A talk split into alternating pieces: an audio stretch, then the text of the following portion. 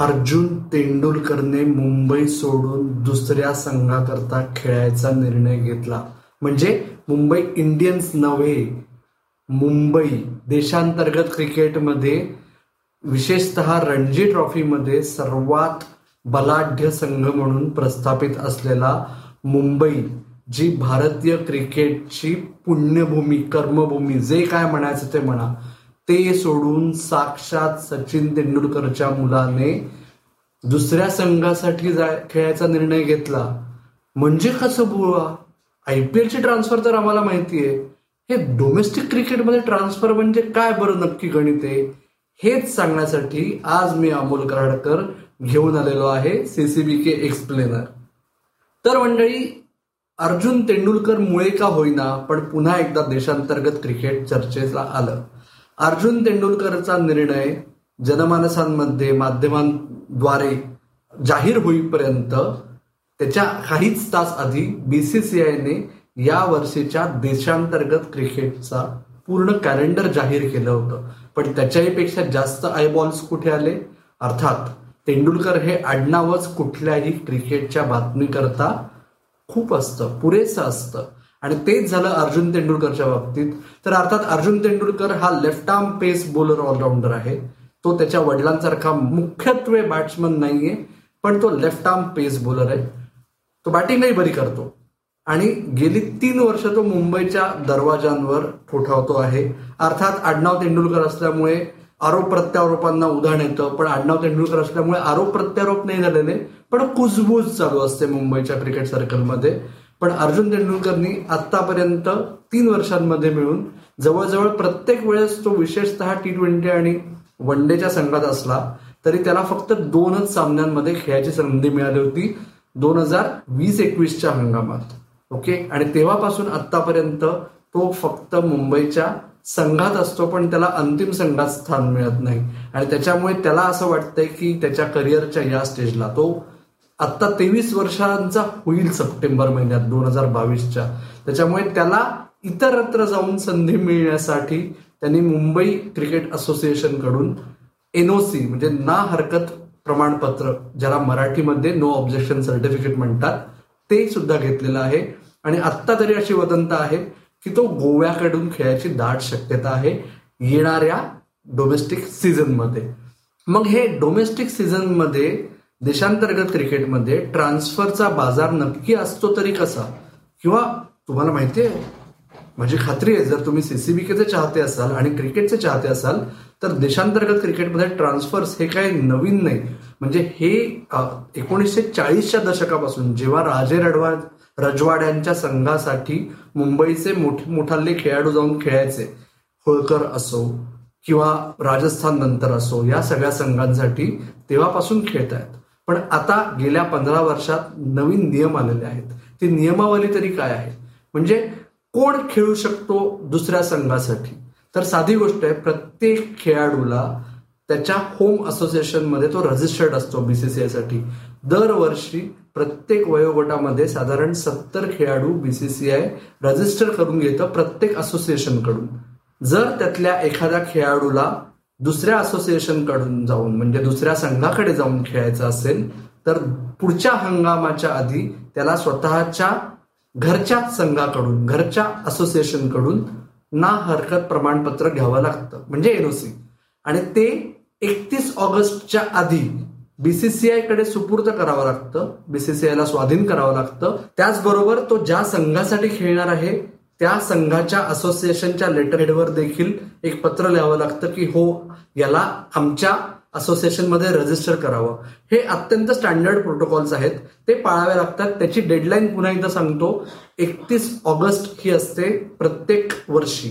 त्याच्यामुळे आता अर्जुन तेंडुलकरने जे मुंबई क्रिकेट असोसिएशनकडून न हरकत प्रमाणपत्र घेतलंय तो एकटाच नाहीये. बाकीचेही खेळाडू आहेत. तर त्याला आणि इतरांना नवीन असोसिएशनकडे एकतीस ऑगस्टच्या आत बीसीसीआयला सुपूर्द करावं लागणार आहे. काही वेळेस असं होतं की अगदीच ऐन वेळेस काही ना काही कारणांनी एखाद्या टीमला घ्यावंसं वाटतं असे अपवाद असतात. आणि त्याच्याकरता एक स्पेशल प्रोव्हिजन आहे बीसीसीआयच्या नियमावलीमध्ये की जर एकतीस ऑगस्ट नंतर एखादं एनओसी आलं तर त्या खेळाडूला नवीन संघासाठी खेळू द्यायचं अथवा नाही हा निर्णय बीसीसीआयचे अध्यक्ष आणि सचिव या दोघांच्या हातात आहे. पण ते अत्यंत अपवादात्मक परिस्थितीत असतं. जसं काही वर्षांपूर्वी राजस्थानचा संघ कोर्टातल्या विवादांमुळे आणि बीसीसीआयच्या ऍक्शनमुळे अडचणीत सापडला होता आणि त्यातल्या काही खेळाडूंना ऐन वेळेस दुसऱ्या संघांकडे जावं लागलं. अशा वेळेस रमेश पवार हा जेव्हा ऍक्टिव्ह होता आता तो भारतीय महिला संघाचा प्रशिक्षक आहे. त्याला ऐन वेळेस गुजरातमध्ये जाण्यासाठी अगदीच सप्टेंबरच्या शेवटी शेवटी बीसीसीआयने परवानगी दिली होती. तर दुसरा मुद्दा हे जे प्रोफेशनल खेळाडू म्हणजे हे अर्जुन तेंडुलकर आता जो होऊ घातलेला आहे तो बीसीसीआयच्या टर्मिनॉलॉजीनुसार प्रोफेशनल खेळाडू म्हणून समजला जातो. कारण तो घरचा नसतो तो बाहेरून आयात केलेला असतो दुसऱ्या संघाकडून. हे किती खेळू शकतात बरं एका संघात? तुम्हाला वाटेल की मग छोटे संघ जे आहेत त्यांच्याकडे पक्क पैसा असेल तर ते कितीही खेळाडू बाहेरून आणून एक चॅम्पियन टीम तयार करू शकतील बरोबर? त्याच्याकरताच त्याला आळा घालण्यासाठी बीसीसीआयमध्ये एक सिंपल नियम आहे की जास्तीत जास्त तीन खेळाडू दरवर्षी प्रत्येक संघ आयात करू शकतो.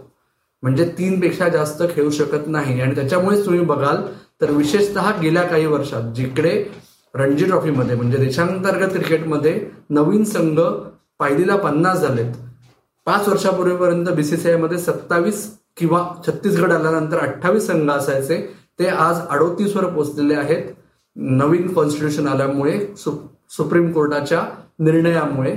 आणि त्याच्यामुळे अडोतीस संघांपैकी निम्मे संघ नाही घेत प्रोफेशनल्स उरलेले जे निम्मे संघ आहेत विशेषतः जे दहा नवीन संघ आहेत त्याच्यात जवळजवळ प्रत्येक संघात तुम्हाला तीन आयात केलेले खेळाडू दिसतील. आणि मग ह्या खेळाडूंसाठी काय असतं? म्हणजे आयात केलेल्या खेळाडूला विशेष पैसे मिळतात जास्त पैसे मिळतात प्रीमियम मिळतो तर याला काही नियमावली असंच नाहीये. काही संघ उदाहरणार्थ जेव्हा वासिम जाफर मुंबई सोडून विदर्भासाठी खेळला तेव्हा विदर्भाने त्याला कॉन्ट्रॅक्ट फी दिली होती. तसे आत्ताही आहेत. परंतु काही खेळाडू ज्यांना जसं अर्जुन तेंडुलकरचं उदाहरण घ्या आत्ता किंवा गेल्या वर्षी डोमेस्टिक क्रिकेटमध्ये असलेले काही खेळाडू ज्यांना खेळायचं असतं ज्यांना असं वाटतं की माझ्या संघात मला संधी मिळत नाहीये त्याच्यामुळे मला डोमेस्टिक क्रिकेट खेळणं महत्वाचं आहे माझ्या करिअरसाठी ते म्हणतात की ओके मॅच फीजवर मी खेळतो. म्हणजे काही असोसिएशन आहेत विशेषतः त्रिपुरा आहे त्यातलं एक असोसिएशन आहे की जे खेळाडूंना सांगतं की ओके तुम्हाला तुम्ही जर चांगले आहात आम्हाला तुमचा फायदाच होईल. पण आम्ही तुम्हाला मॅच फीज देणार नाही. म्हणजे आम्हाला तरक्कीची भूक नाही असं आपण म्हणू शकतो. पण आम्ही तुम्हाला संधी द्यायला तयार आहे. पण याच्याच विरुद्ध उदाहरणार्थ जेव्हा दोन हजार दहा अकरा साली राजस्थानने त्याचा रणजी ट्रॉफी जिंकण्याचा दुष्काळ संपवला त्या वर्षी त्यांच्याकडे तीन प्रोफेशनल्स होते. ऋषिकेश कानेटकर आकाश चोपडा आणि ओरिसाचा रश्मी रंजन परिदा. तर हे तीनही खेळाडू बिलकुल तरक्की की भूकवाले नव्हते. हे तीनही खेळाडू ताऊन सुलाखून आलेले होते. त्यांचा अनुभव राजस्थानला कामी आला. म्हणजे त्यांचा स्वतःचा परफॉर्मन्सच नाही तर त्यांचा जो अनुभव आहे त्याच्यामुळे राजस्थान क्रिकेटमधल्या तरुणाईला फायदा झाला. आणि याच्यामुळे या तीनही खेळाडूंना कॉन्ट्रॅक्ट फीस दिली गेली. तर हा जो मी म्हणलं तसं की प्रत्येक खेळाडू आणि असोसिएशन याच्यावर अवलंबून असतं की या खेळाडूंना फक्त मॅच फीज मिळणार का मॅच फीज सोडून अजून पैसे मिळणार? मग जर पैसे अजून दिले तर ते किती असतात? पुन्हा त्याला काही सेट गणित नाहीये. बीसीसीआय काही त्याच्यावर मिनिमम किंवा मॅक्सिमम कॅप लावत नाही. हा संपूर्णपणे खेळाडू आणि असोसिएशनचा निर्णय असतो. पण साधारणत आजच्या घडीला आपण बघितलं तर जर असोसिएशन्सनी प्रोफेशनल फीज दिले तर ते दहा लाख ते पन्नास लाख प्रत्येक सीझनसाठी याच्यामध्ये कुठेतरी असतं. प्रत्येक असोसिएशन देत नाही.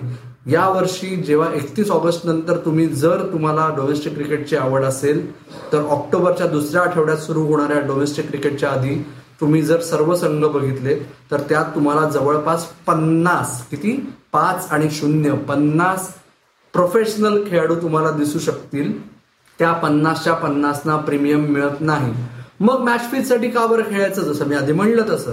की एकतर त्यांना खेळायची हाव असते त्याच्यामुळे आणखी आणि दुसरं उदाहरणार्थ तीन चार वर्षापूर्वी इक्बाल अब्दुल्ला जो मुंबईचा मुख्य स्पिनर होता तीन चार वर्षांसाठी आणि मग त्याची लय हरवली असं मुंबईतल्या लोकांना वाटत होतं. तो सत्तावीस अठ्ठावीस वर्षाचा असताना त्याचं करिअर संपलं असं तर होऊ शकत नाही. त्याच्यामुळे तो जाऊन दुसऱ्या संघात खेळला. तो परत येऊन मुंबईत खेळायचा प्रयत्न करतो. तर परत याचा नियम मुंबईसाठी असा आहे की बाहेर जाऊन परत आलेल्या खेळाडूला कमीत कमी एक वर्ष कुलिंग ऑफ पिरियड घेऊन मुंबईतल्या लोकल मॅचेसमध्ये खेळावं लागतं. पण हा नियम प्रत्येक असोसिएशनसाठी आहेच असं नाही. बरेचसे असोसिएशन गेलेला खेळाडू परत येऊन खेळला. उदाहरणार्थ शेल्डन जॅक्सन जो सौराष्ट्राचा प्रमुख खेळाडू एका दशकाहून जास्त आहे प्रमुख बॅटर एका दशकाहून जास्त आहे तो दोन हजार वीस एकवीसचा हंगाम जो कोविडमुळे अत्यंत छोटा झाला तेव्हा त्याला पॉंडिचेरी क्रिकेट असोसिएशननी प्रीमियम ऑफर केला. त्याला एक मोठी सम दिली. त्याच्यामुळे शेल्डन जॅक्सन पॉंडिचेरीला जाऊन खेळला पण यावर्षी परत येऊन गेल्या वर्षी परत येऊन सौराष्ट्रासाठी खेळला. त्याला काही सौराष्ट्र क्रिकेट असोसिएशन म्हणलं नाही की लगेच खेळू नकोस.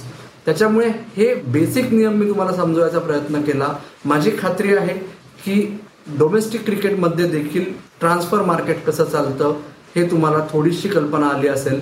अजून जर तुमचे काही प्रश्न असतील या बाबतीत तर नक्की विचारा. कुठे विचारायचे तुम्हाला माहिती आहे? आपलं Facebook page Instagram handle Twitter handle आहे सी सी के मराठी. त्याचबरोबर तुम्ही आपला पॉडकास्ट आणि आपलं यूट्यूब चॅनल कॉफी क्रिकेट आणि बरंच काही या नावाने जाऊन बघू शकता आणि तिथे देखील कमेंट्स बॉक्समध्ये तुमचा अभिप्राय नोंदवू शकता. तर मित्र हो आत्ता आपण थांबूया. तुम्ही मात्र ऐकत राहा बघत राहा आणि आमची वाट पाहत राहा. धन्यवाद.